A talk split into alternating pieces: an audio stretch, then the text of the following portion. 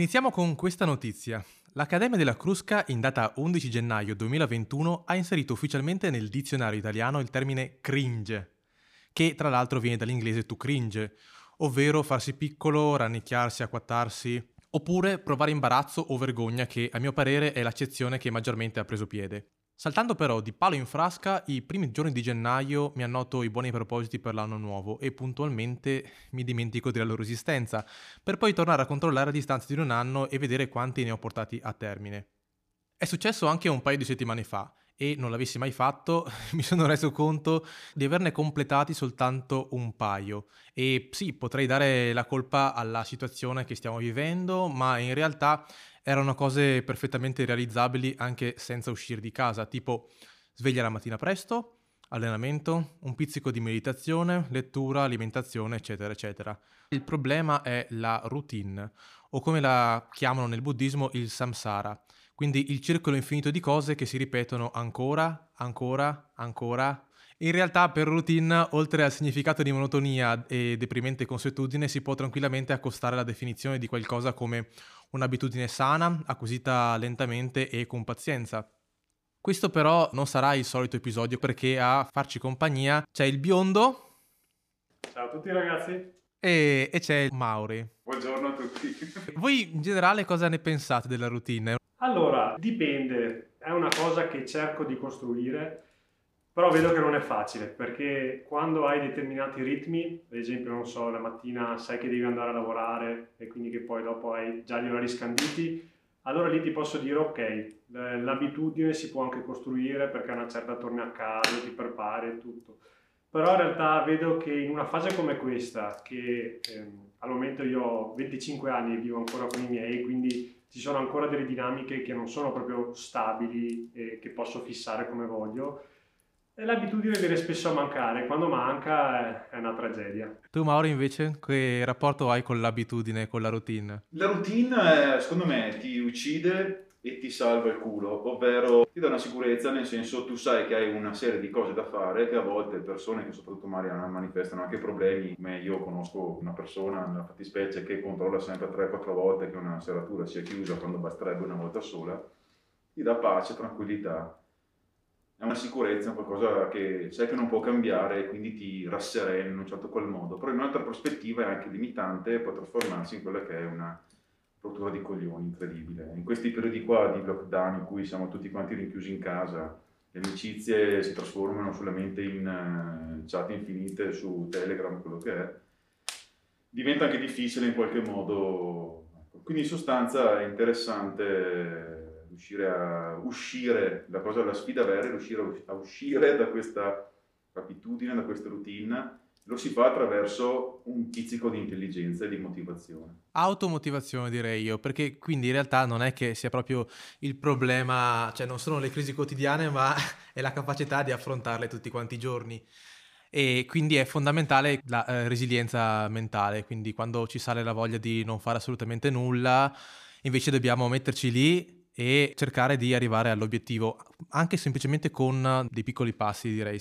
Tu hai messo proprio in chiaro questa dualità della routine, che può essere qualcosa di estremamente comodo, ma deleterio. Io ritengo che ci siano ovviamente un sacco di abitudini che sono importantissime e un sacco di pessime abitudini che, di cui dovremmo assolutamente disfarci. Ho scoperto che ci vogliono circa più o meno una trentina di giorni consecutivi per riuscire a creare una, una buona abitudine. Poi ovviamente ci sono pareri discordi, per cui c'è chi dice 21, c'è chi dice invece, non so, 200, però tendenzialmente la media si attesta intorno ai 30 giorni. E secondo me è fondamentale, come dicevo prima, la resilienza mentale, che è una, proprio una sorta di dimensione motivazionale, quindi una forza alla motivazione. E si dividono in due tipi, cioè quelli estrinseci esterni a noi e quelli intrinseci, per cui in realtà se tu non hai una cosa che ti viene da dentro, fai molta fatica a prendere la decisione di cambiare un'abitudine. Voi avete avuto esperienze di questo tipo? Beh, partire è sempre la cosa più difficile, però quando si dice questa cosa sembra quasi che poi fatta la partenza sia in discesa. In realtà secondo me è altrettanto difficile poi anche continuare, è che magari subentrano altri fattori che aiutano la motivazione e come hai detto anche te l'automotivazione. Quindi di fatto non è che ci sia meno fatica nel farla, ma sei più bravo e sei diventato più forte nel gestirla. Adoro la definizione che hai detto perché è dettata da fattori intrinseci ed estrinseci, proprio per il fatto che c'è sempre una motivazione personale che spinge la persona a cercare di migliorarsi o a cercare di avere un obiettivo, di porsi comunque e di cercare di raggiungerlo.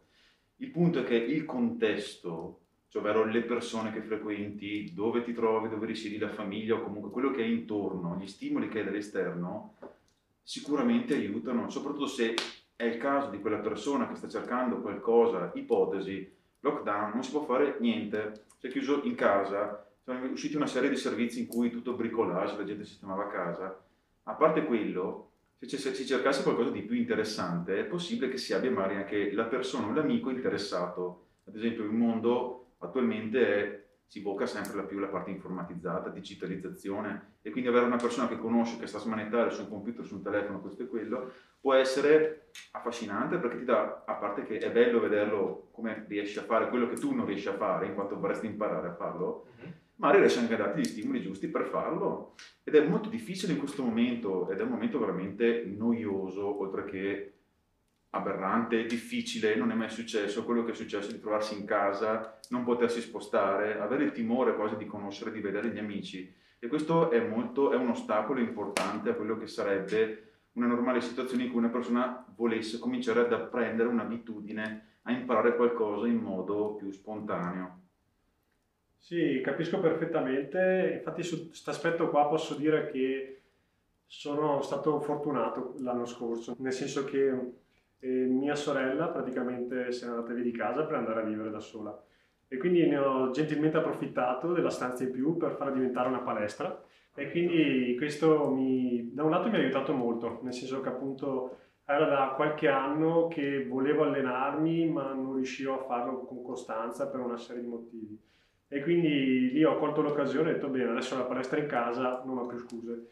Mentre tempo addietro eh, ho avuto comunque un periodo dove mi sono allenato con costanza, ma era più facile perché andavo in compagnia appunto e quindi si era sempre in due e quando uno era giù l'altro ti tirava su e viceversa, quindi ci si motivava a vicenda. Adesso allenarsi da soli è difficile, è decisamente più difficile, o hai una passione veramente forte o fai fatica però appunto, come dicevo anche prima, eh, magari iniziare è difficile, però allo stesso tempo non è che la palestra mi abbia dato più voglia, non è che adesso sia lì a tutti i giorni carico, sì dai andiamo ad allenarci, anzi non è facile perché magari sei lì, ti siedi dopo aver mangiato sul divano, crolli e devi trovare la forza di alzarti. E io sono d'accordissimo su questo perché l'automotivazione secondo me bisogna anche allenarla proprio di per sé ed è composta da due elementi, almeno questo secondo le neuroscienze, ovvero la passione e la forza di volontà di riuscire a fare una cosa. C'è veramente la necessità di avere la forza d'animo e lo spirito di sacrificio per uh, poterlo fare e sono quindi la forza d'animo, lo spirito di sacrificio insieme alla, mm, diciamo, alla passione sono quelle due cose che ti permettono appunto di creare questo aspetto dell'automotivazione. Altrimenti sarebbe semplicemente una cosa che cioè, io faccio perché mi dà piacere ed è finita lì, però chiaramente l'allenamento è una delle cose anche più, eh, più iconiche. Eh, lì devi fare fatica, cioè eh, ok che mentre la fai o dopo che l'hai fatta per uh, che rilasci dopamina e tutto quello che ci sta dietro ti senti meglio, però mentre lo fai soffri, soffri non poco, quindi mi trovo completamente d'accordo su questo aspetto. Ma quello che frega è l'informazione, cioè in che la senso? Cosa, la cosa difficile è sapere che cosa si vuole fare e quale sia il modo, o comunque ipoteticamente il modo migliore, più economico, ideale per raggiungerlo. Perché, ripeto, mi ricollego a quello che dicevo prima, insomma, mancando, non so, magari anche persone che normalmente si potrebbero vedere che magari anche farsi una serata in, con gli amici, che si parla del più e del meno, magari ci sono spunti interessanti io ho notato una cosa e mi capita, almeno mi è capitato in passato, molto più che, non, che adesso, di finire una giornata e non riuscire a dormire subito perché mi sentivo come se non avessi vissuto, nel senso che vivevo dalla mattina appena mi alzavo poi quando tornavo a casa dagli studi, dal lavoro e quant'altro, che non uh, avevo, eh, cioè ero riuscito a fare soltanto quello che dovevo fare e non quello che volevo fare. E quindi per in qualche modo riuscire a riscattarmi dovevo mh, mhmm, coltivare le mie passioni, che tra l'altro combaciano benissimo con la parte notturna della giornata, perché sono i film, le serie tv, insomma, bene o male avete capito, e dovevo per forza guardarmi qualche film, qualche serie tv, e alla fine succedeva che facevo le ore piccole e il giorno dopo mi svegliavo ed ero ancora più stanco di quanto non fossi il giorno prima, quindi era proprio un circolo vizioso. E quello che voglio dire in realtà è che è fondamentale riuscire a ritagliarsi all'interno della propria giornata, soprattutto adesso che magari abbiamo un pellettino di tempo in più, un piccolo spazio per poter fare le cose che ci piacciono e che ci appassionano, ma deve essere anche una cosa piccolissima come appunto, non so, leggersi un libro. Il nostro amico qua, il biondo, ha cominciato a allenarsi seriamente e quindi si prende quell'oretta e mezza, due per fare la cosa che lo appassiona e immagino che per te questa cosa in qualche modo ti permetta di arrivare al giorno dopo che non dico che sei carico per la giornata di lavoro, però almeno non dici caspita non ho vissuto.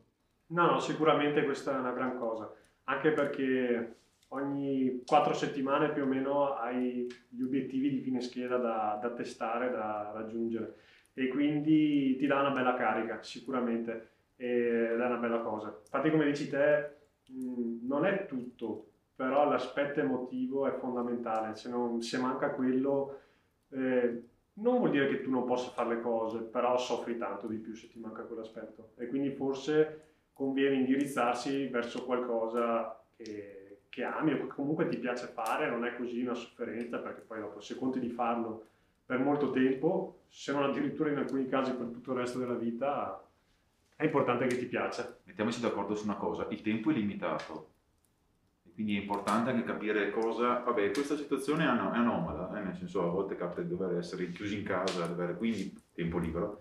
È importante capire cosa si potrebbe fare, cosa dobbiamo fare noi come Però persone. Nel pratico, cosa dobbiamo fare? Per migliorare la nostra qualità di vita, la nostra esistenza. Se uno può sfruttare il tempo per fare quello che vuole, anche non fare assolutamente niente, è un'ottima scelta secondo me. Perché se la vita esatto, Basta, esatto. possiamo Perché se la vita è così stressante una persona non riesce neanche a tornare a casa per una serie di motivi e prendere, farsi una dormita fatta bene, il fatto che si sia chiusi in casa e quindi si sia obbligati ad avere per esempio datori di lavoro, rotture di palle fuori da casa propria, è un vantaggio. Io dico solamente nel tempo che abbiamo a disposizione cercare di fare attraverso anche per esempio la meditazione, cercare di ragionare un minimo, capire che cosa può mancarci e poi trovare un qualcosa su cui magari noi possiamo migliorare in uno spettro di opzioni che va dal serio al faceto, mi spiego. E quindi di capire che cosa può servire. Il biondo parla di allenamento perché gli piace l'aspetto di funzionalità, di prestazioni, di star bene, perché lui ha fatto un percorso di studi che, che lo rende più affine insomma, a questo tipo di conoscenza.